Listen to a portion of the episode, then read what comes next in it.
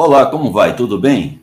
Hoje, dia 6 de maio de 2022, estou falando aqui da minha residência em São Caetano do Sul, e nós estamos fazendo uma série de gravação com os acadêmicos da Academia Brasileira de Qualidade, para que eles possam contar a sua história profissional e, com isso, a gente possa conhecê-los melhor.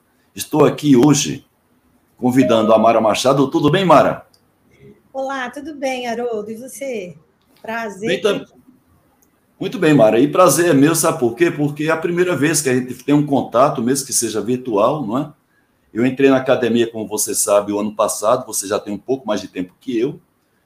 E a ideia também é eu conhecer um pouco mais vocês também, além do, das pessoas que estão assistindo essa gravação. E eu, eu fiquei muito feliz você ter aceitado o nosso convite, para que a gente possa conhecer você melhor, principalmente eu, não é que sou novo na academia.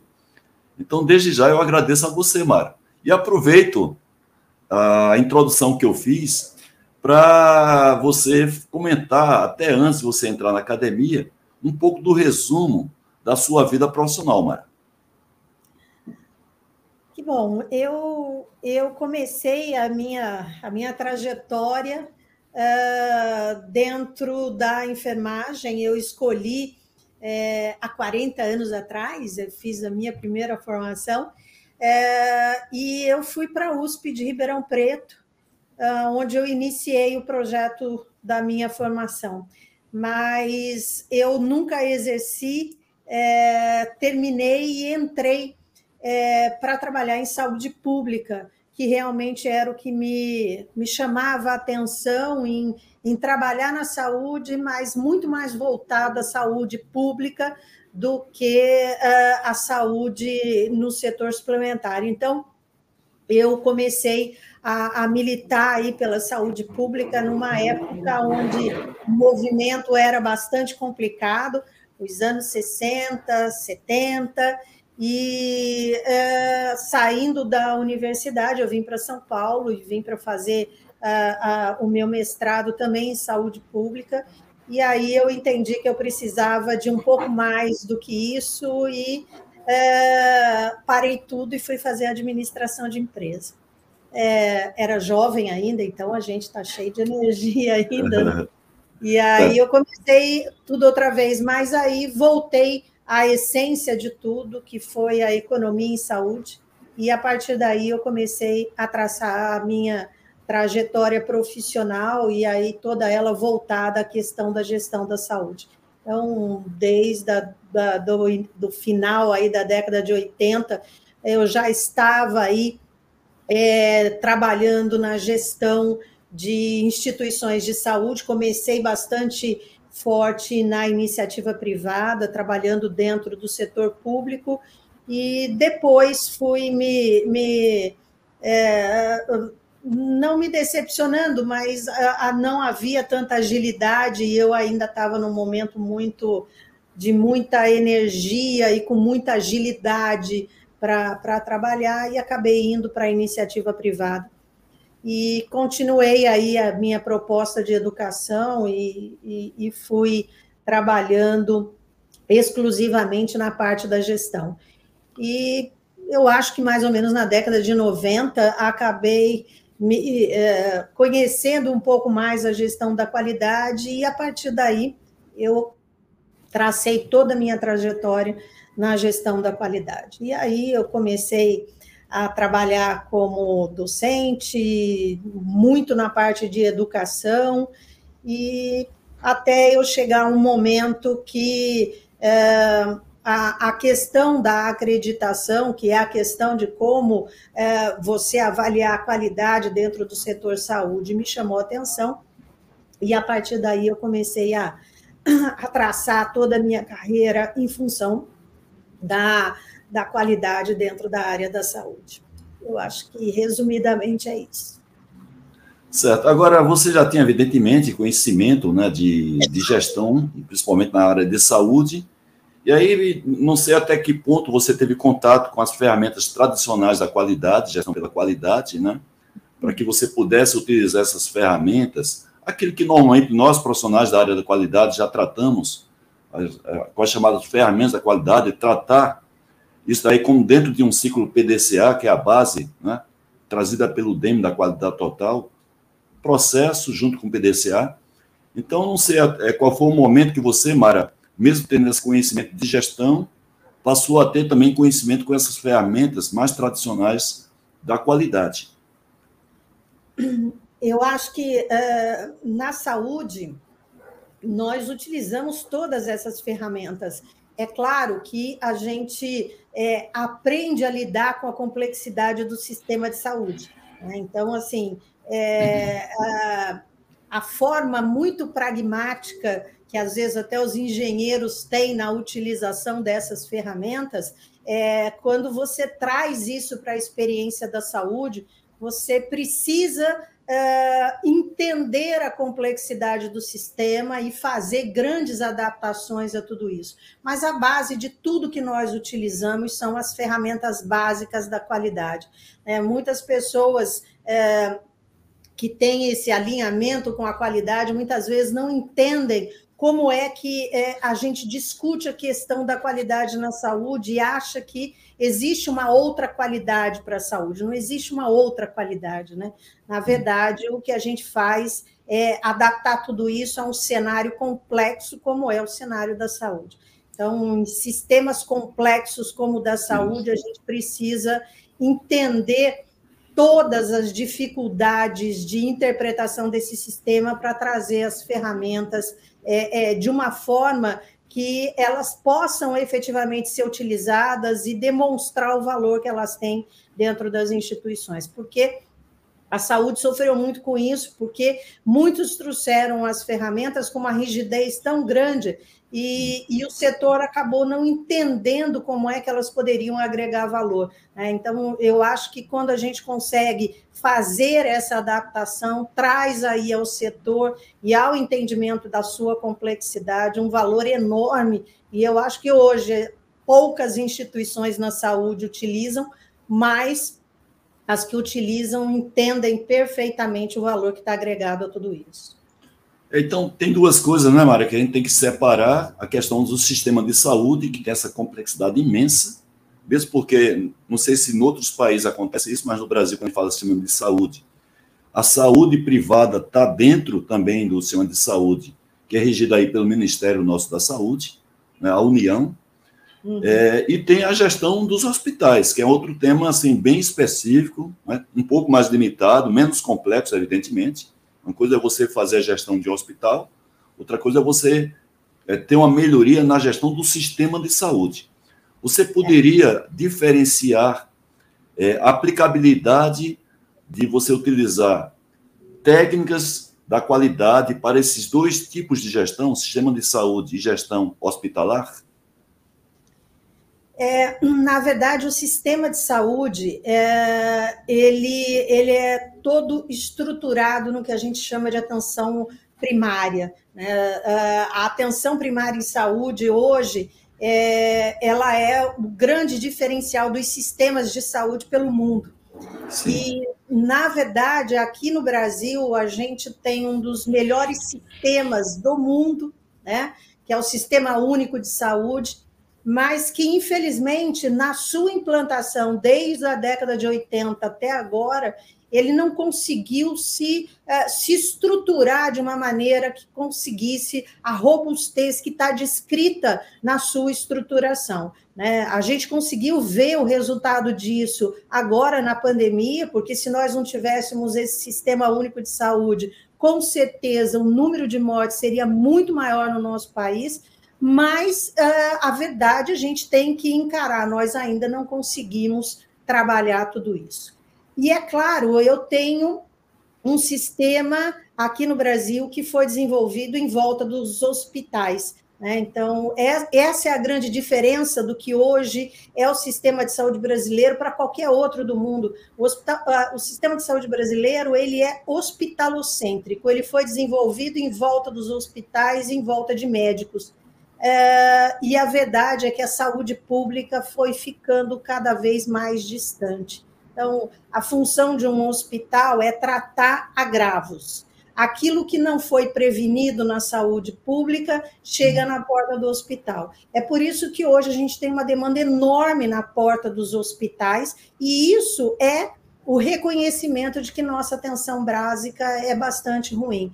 Então, assim, a evolução do nosso sistema de saúde, ela não acompanhou aí a própria a, a, a grandes, as grandes transformações que nós tivemos no cenário, né? A transformação demográfica e epidemiológica que hoje a gente discute muito, mas discute de, de, de uma forma muito abstrata, né? Muito filosófica, mas no dia a dia a gente é, já percebe que a população está envelhecendo e a população está com doenças crônicas cada vez mais, mas Sim sistema ainda não se ajustou para tudo isso.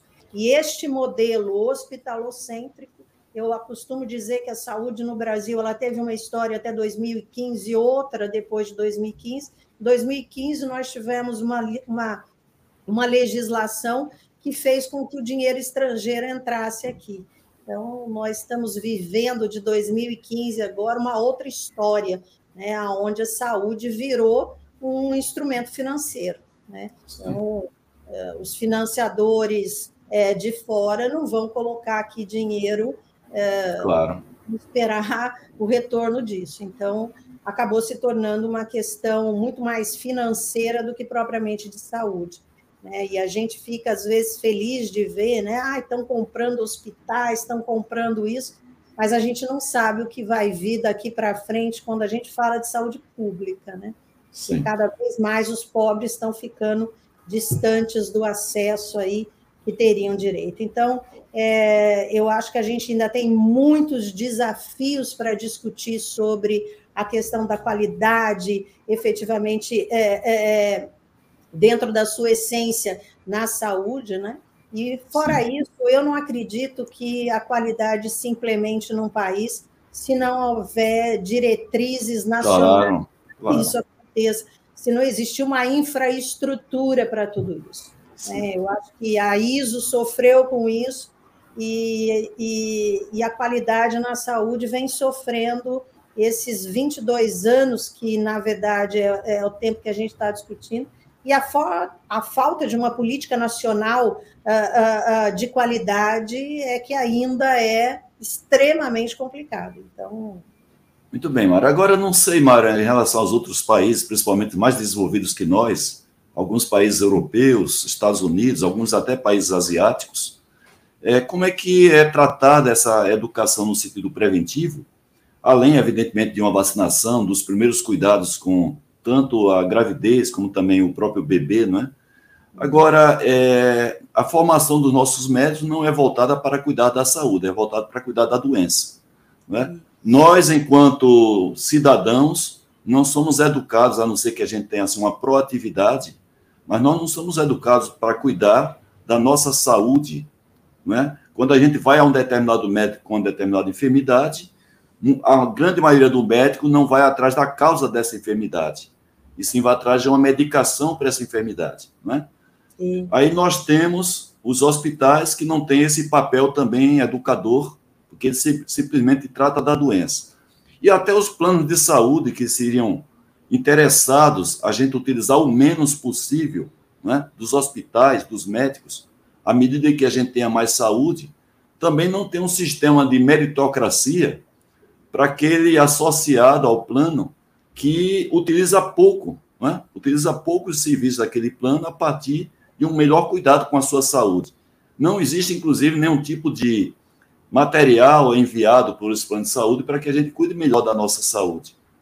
Então, é, a gente não tem um estímulo, portanto, aqui no Brasil, das diversas, dos diversos segmentos, da própria formação nossa de educação, para cuidar da nossa prevenção de doenças, exceto essas duas questões que eu falei para você, a vacinação e os cuidados ali da gravidez e ali no momento também que o bebê nasce. É, a, a, gente tem referências melhores nesses aspectos em alguns países para que a gente possa fazer um benchmark?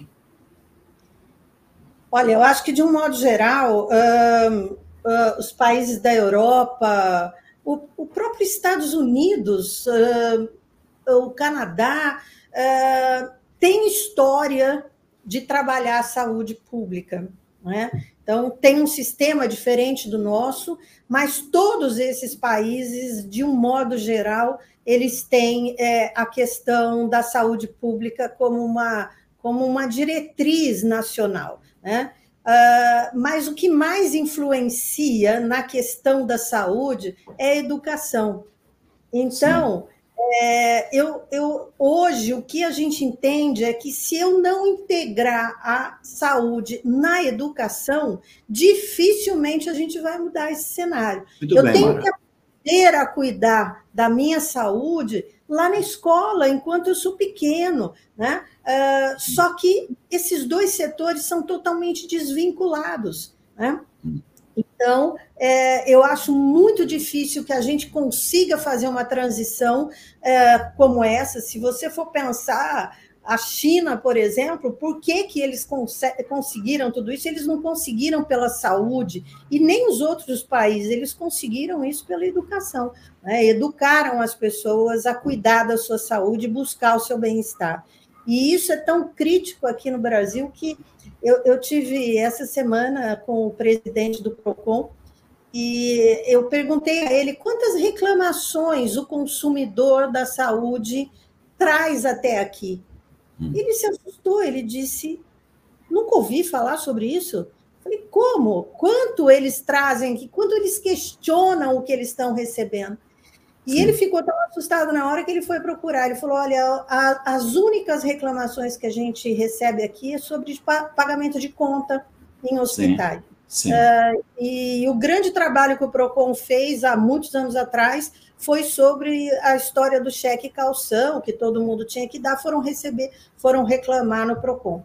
E, e, e nós começamos a conversar sobre isso para pensar alguma coisa que a gente possa fazer é, é uma educação reversa, né? Porque reversa. eu mas uh, eu preciso começar também a falar com esse consumidor da saúde que ele tem direitos e que Sim. ele tem que achar uma porta para reclamar e que não é judicializar a saúde como está acontecendo, que nós precisamos criar essa porta, né?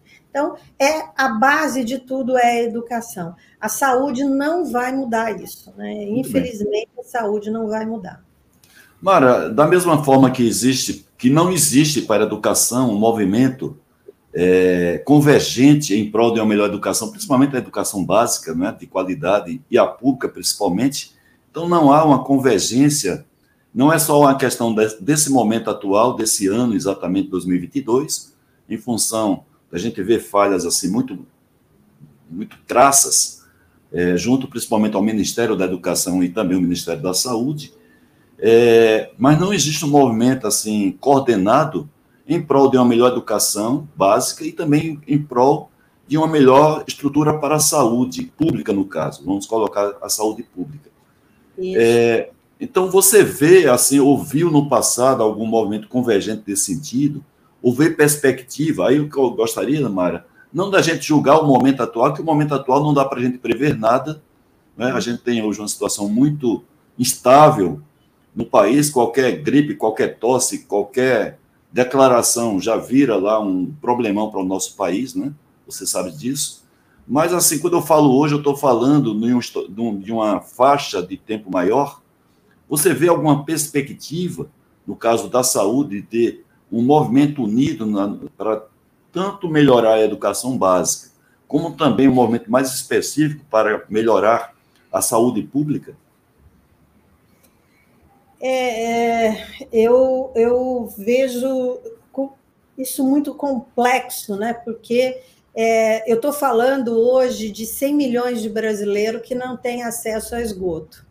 Eu estou falando de 40% da população brasileira que não tem acesso à água potável. E eu estou falando que o Brasil tem quase 60% das escolas que ainda não têm água potável e que não tem esgoto. Lamentável, lamentável.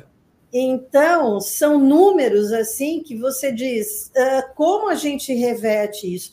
Eu, eu ainda acredito e, e eu estou empenhada nisso agora de de sair dessas discussões, porque até esse momento eu passei 20, 20 anos trabalhando a questão da qualidade, a minha empresa certifica instituições de saúde, mas o movimento foi muito pequeno e de, e de pequeno impacto. Então, eu estou muito voltada agora para encontrar outros caminhos, né? onde a gente possa abrir essa discussão uh, para que a gente possa começar a discutir as questões de saúde, eh, eh, eh, as políticas de saúde do país, porque senão a gente vai ficar apresentando esses números que são desastrosos, né?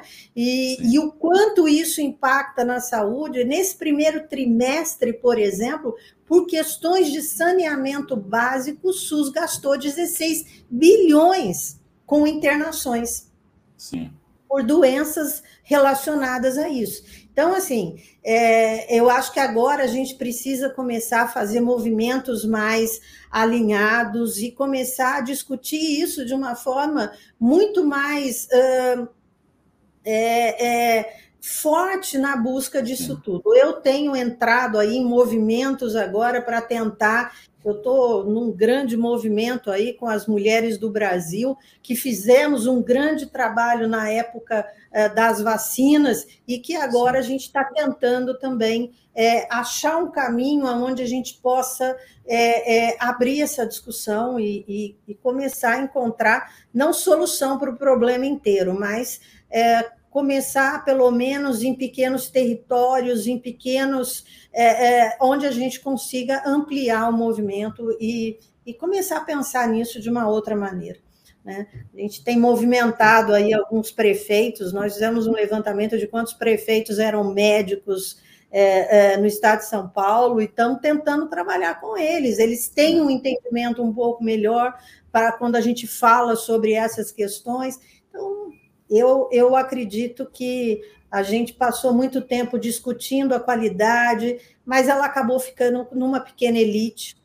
Uhum. E essa pequena elite não, não fala do sistema de saúde brasileiro. Eu acho que agora a gente vai ter que ampliar isso e, e chegar até quem é usuário dessa, desse direito né, e uhum. começar a discutir para a gente ver se acha efetivamente um caminho para tudo isso. Eu acho que a gente tem muita teoria, uh, tem muito conhecimento, mas a gente precisa começar a levar isso para a prática, porque senão eu, eu não me vejo mais 25 anos trabalhando Sim. com questão da qualidade, esperar mais 25 anos para ver alguma coisa. Né? Então... É, Mara, mas eu acho que você está sendo feliz participar desse momento, porque historicamente a gente sabe muito bem disso, né? É, que as mulheres, né, dentro de um lar, sempre foram muito mais preocupadas né, com a saúde, a partir do próprio complexo que existe no corpo da mulher, aí tem a questão da, da gravidez, amamentação. Então, historicamente, sempre as mulheres tiveram uma preocupação muito maior do que os homens com relação à saúde. E quem sabe esse movimento de vocês, né, que é um momento devidamente organizado, coordenado, consiga, além de outras coisas que vocês buscam para a melhoria do nosso país, que também a educação ganhe um espaço para isso. Eu, já que você falou, Mara, com relação à sua empresa, você é CEO da Qualisa, eu queria que só bem pegar um gancho, evidentemente a gente não vai fazer aqui propaganda da empresa, mas só para as pessoas saibam o que é a Qualisa, qual é o papel dela, quando foi fundada. Dá um brief aí para a gente, por favor, da Qualisa. Tá. É, na verdade, o Instituto ele veio com o propósito de trabalhar a acreditação, né? que é trabalhar Sim. a certificação de instituições de saúde. Então, desde 2000, nós somos credenciados é, para trabalhar a metodologia nacional e somos credenciados pelo órgão maior, que é a ISCOA, que é quem nos credencia também para trabalhar a qualidade dentro da área da saúde. Hoje, o IQG é, trabalha não só com a parte da certificação, mas nós temos aí a parte de educação em gestão da qualidade né, que é onde a gente tem investido mais nesses últimos tempos para ver se a gente consegue realmente é, melhorar esse cenário. E lutar, porque nós trabalhamos com uma metodologia nacional. A metodologia nacional foi desenvolvida para o sistema de saúde brasileiro.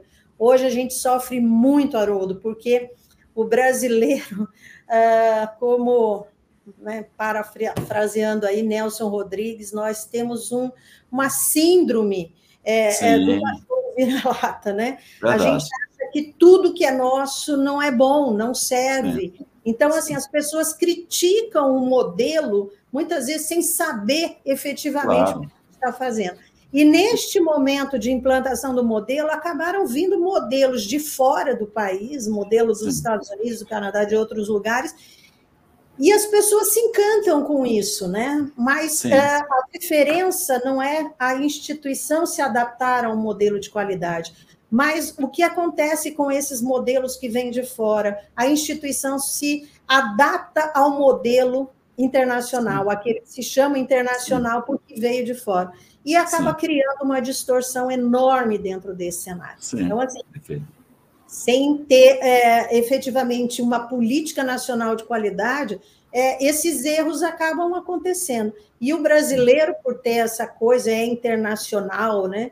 É, a metodologia nossa hoje, da Organização Nacional de Acreditação, ela é internacional, porque ela tem que passar por um órgão ah. que é o órgão que, que é, é, adequa aos padrões, às diretrizes internacionais, então não tem diferença nenhuma. Então, ainda temos essa luta aí que nós estamos agora começando a, a, a, a trabalhar, porque é, é, uma, uma coisa irracional, né? Você vê as instituições se adaptando ao modelo americano da saúde, que não tem nada a ver com o nosso. Claro, claro. Você falou muito bem aí essa questão de complexo de vira-lata, né?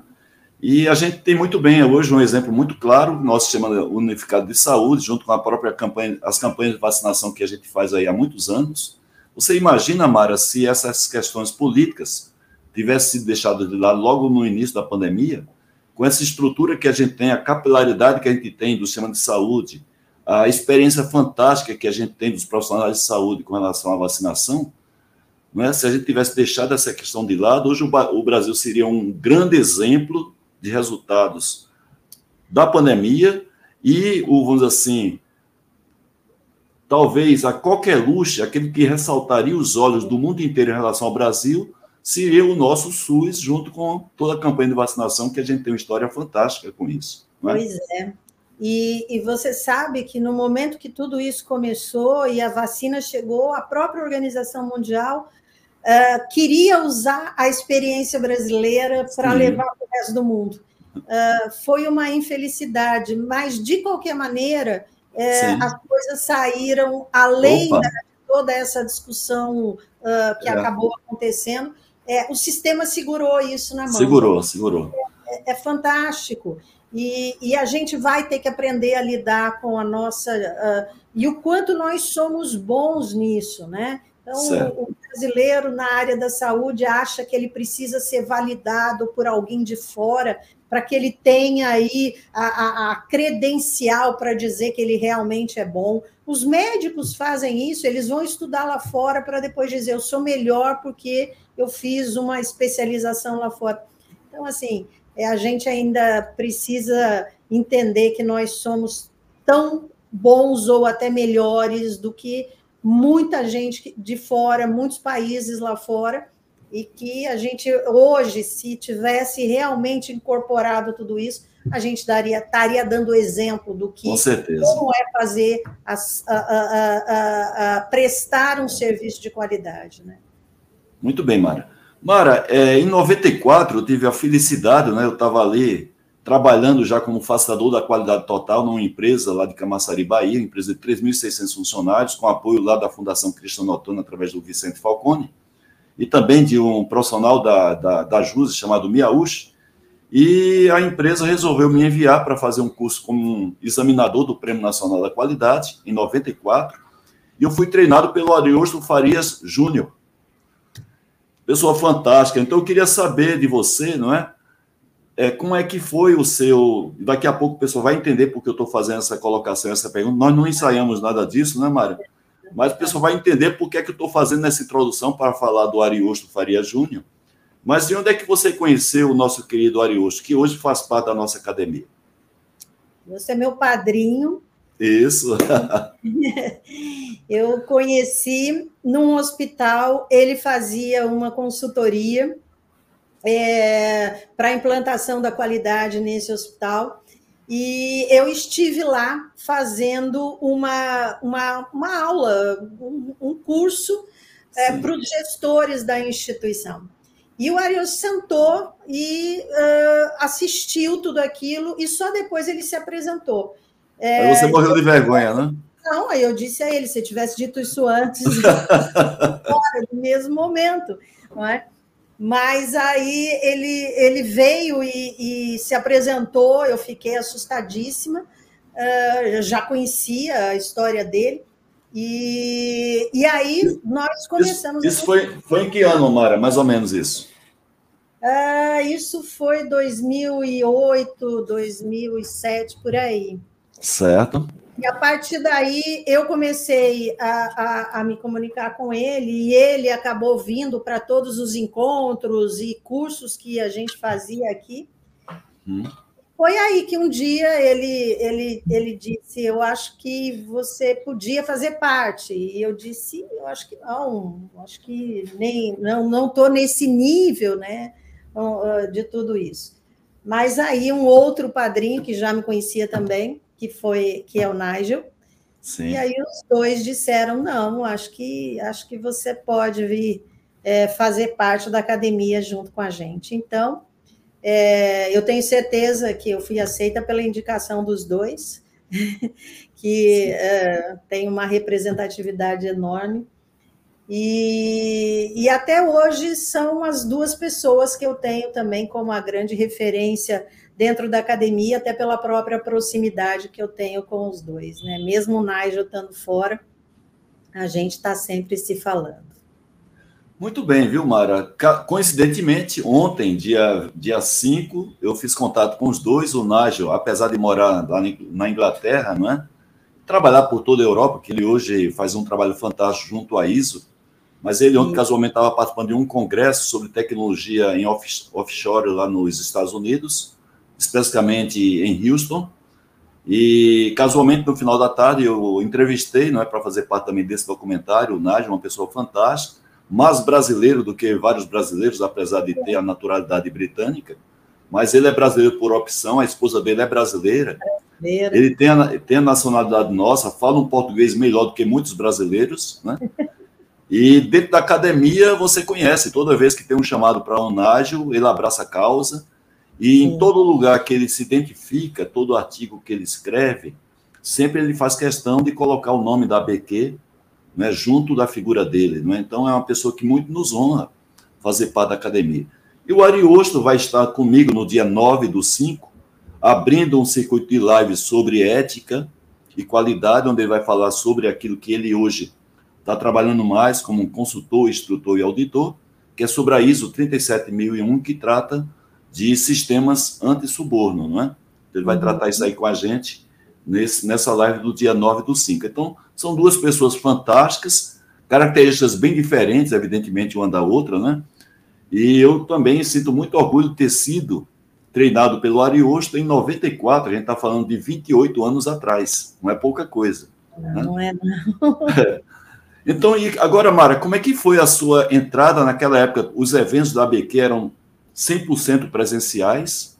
Então, eu queria que você contasse como é que foi a sua entrada presencial, né? não a sua posse, não a parte formal, mas a sua parte presencial junto aos demais acadêmicos. Qual foi a sua sensação, o nível de receptividade que os acadêmicos já tinham? Você ocupa a cadeira 46 da ABQ, você não lembrava disso, mas eu tenho aqui o registro. Olha. Então, como é que foi, como é que foi, Mara, a sua, a sua entrada na academia? É, é, foram todos muito receptivos. Eu acho que é, é, eu sempre brinquei muito que eram muitos engenheiros, né? E no começo eu até me sentia assim, será que vai dar certo isso? Porque era muito engenheiro. E Além do mais, muitos homens, não é, Mara?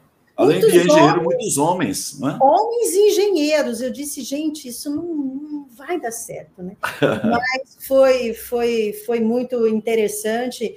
É, quando eu cheguei, eu já encontrei a Ana Maria, que também é da área da saúde, é, e, e foi muito fácil o nosso relacionamento. Eu acho que apesar da, da, da, de áreas diferentes, nós falamos sobre a mesma coisa e acho que o propósito da academia uh, realmente é criar, com o conhecimento que se tem dentro dessa estrutura, criar uma melhoria, uma transformação dentro é, do sistema brasileiro. Então, é, foi, foi bem tranquilo. Depois eu me acostumei com os engenheiros e tudo mais. Muito bem, dentro da academia, Mara, a gente tem é, pessoas que naturalmente têm a sua experiência em determinados segmentos, né, e a gente tenta justamente explorar isso. Então, tem você, a doutora Ana Maria Malik, que também nós já fizemos a entrevista com ela, e sempre que a gente busca alguma resposta, até para atender as, as demandas que são feitas e, no, e cumprir a nossa missão da academia, são vocês duas que servem como, como nossa referência. Um terceiro momento ali, a gente puxa a, a Cris Limões de França, né? Que Isso. também, apesar de ela ser psicóloga, mas ela entende da mente, e a mente faz parte da saúde. Né? É, então, a gente sempre conta com vocês três, casualmente três mulheres, e casualmente três que entendem um pouco mais dessa saúde física e saúde mental, que é o caso da, da nossa querida Cris. É, o que é que você acha que a academia pode contribuir mais nessa atividade, nesse ramo da educação, ou sistema de. Perdão, na questão da saúde, o sistema de saúde em si, nós estamos fazendo já há um certo tempo alguns posicionamentos nossos em relação à educação.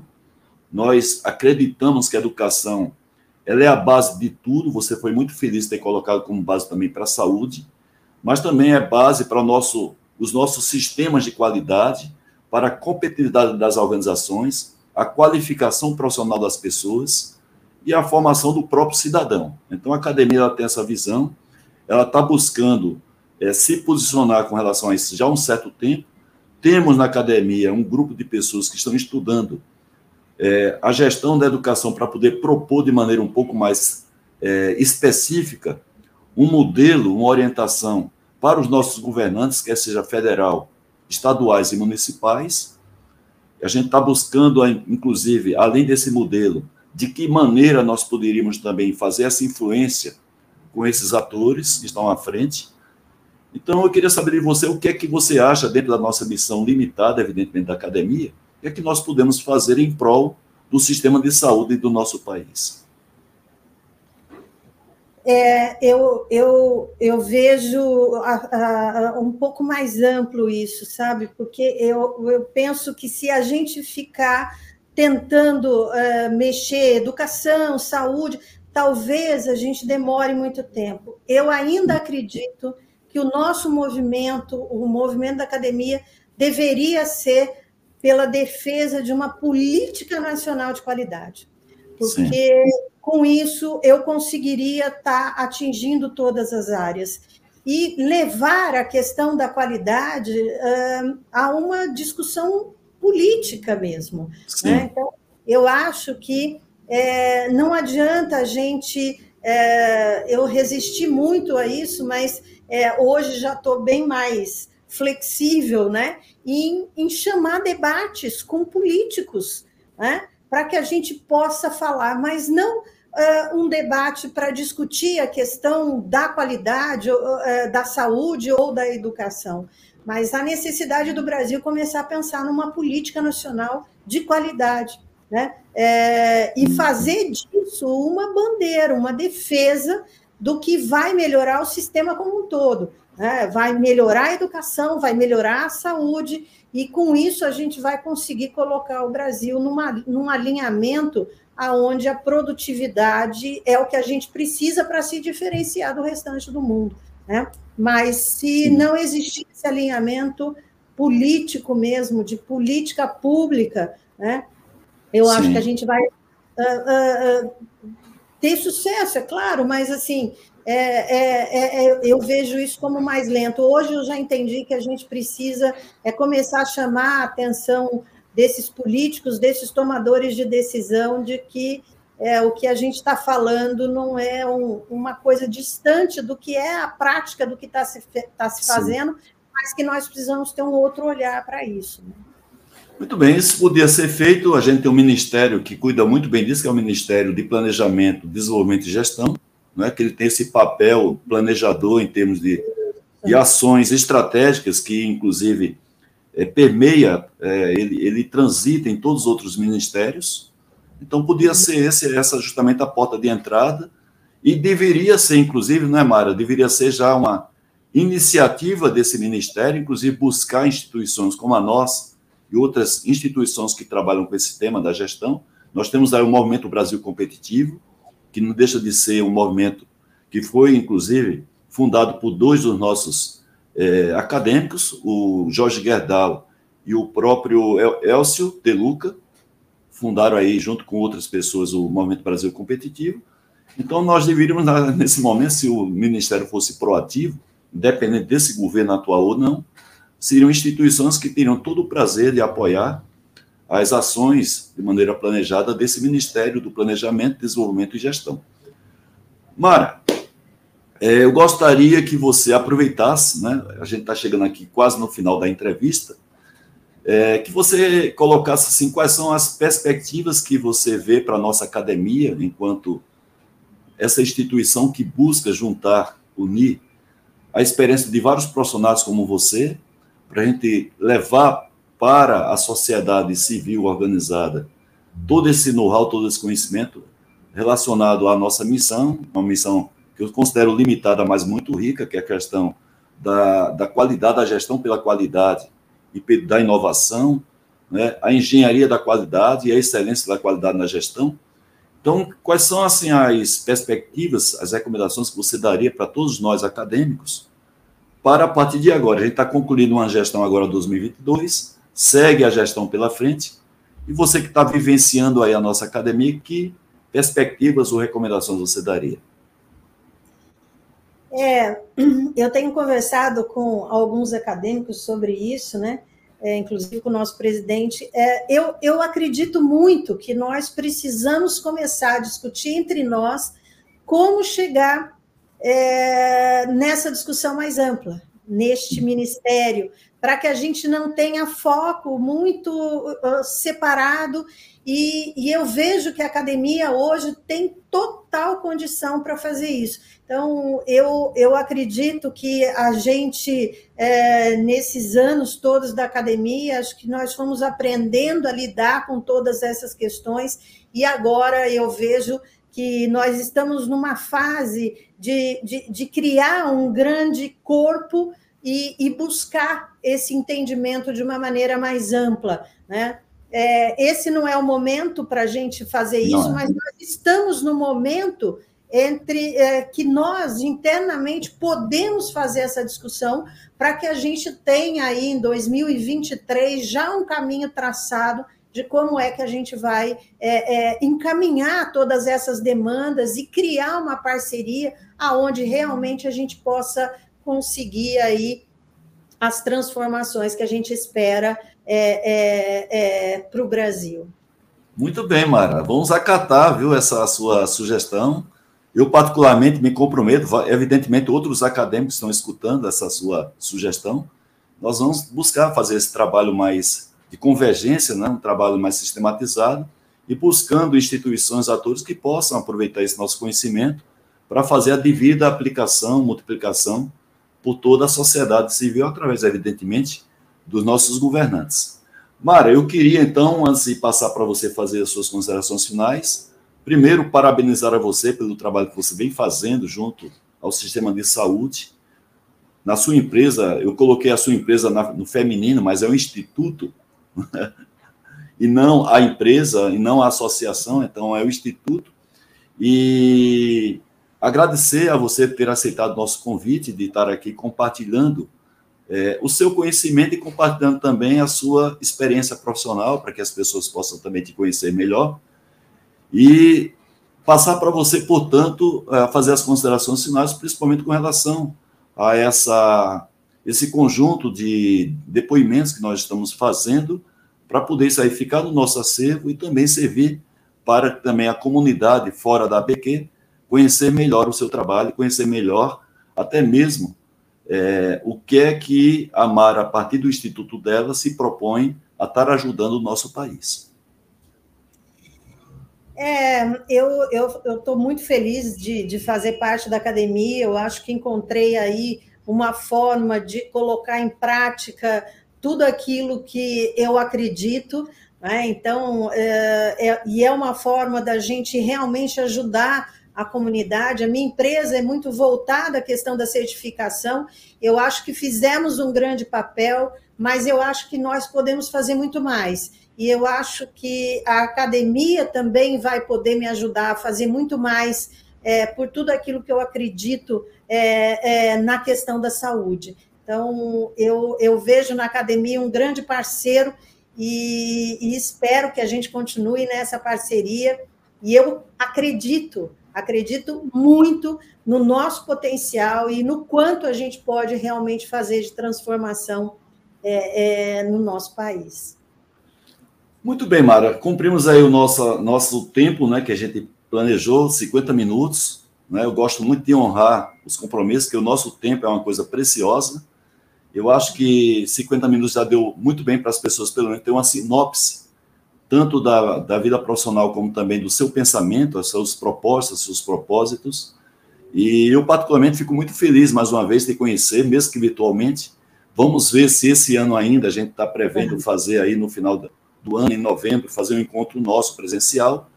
É, e para a gente se conhecer um pouco melhor presencialmente, nada é, nada é mais forte não é, no relacionamento do que um relacionamento presencial. O, é o, o, virtual ele quebrou um galho danado, tem quebrado o galho da gente até agora, principalmente no momento de pandemia. As pessoas estão muito distantes. Melhor com o virtual do que sem ele, mas nada é, é melhor do que um encontro presencial. Essa é a nossa conclusão. Então, eu queria concluir aqui 13 horas e 50 minutos, dia 6 de maio, um belíssimo dia de sexta-feira aqui na cidade de São Paulo. Está um clima um pouquinho frio, mas agradável. um clima propício para mais tarde tomar um vinho. Né? Com certeza. E um bom final de semana para você, viu, Mara? Mais uma vez, obrigado. Eu que agradeço, Haroldo. Foi um prazer estar aqui com você. Bom final de semana também. Tchau, tchau. Tchau.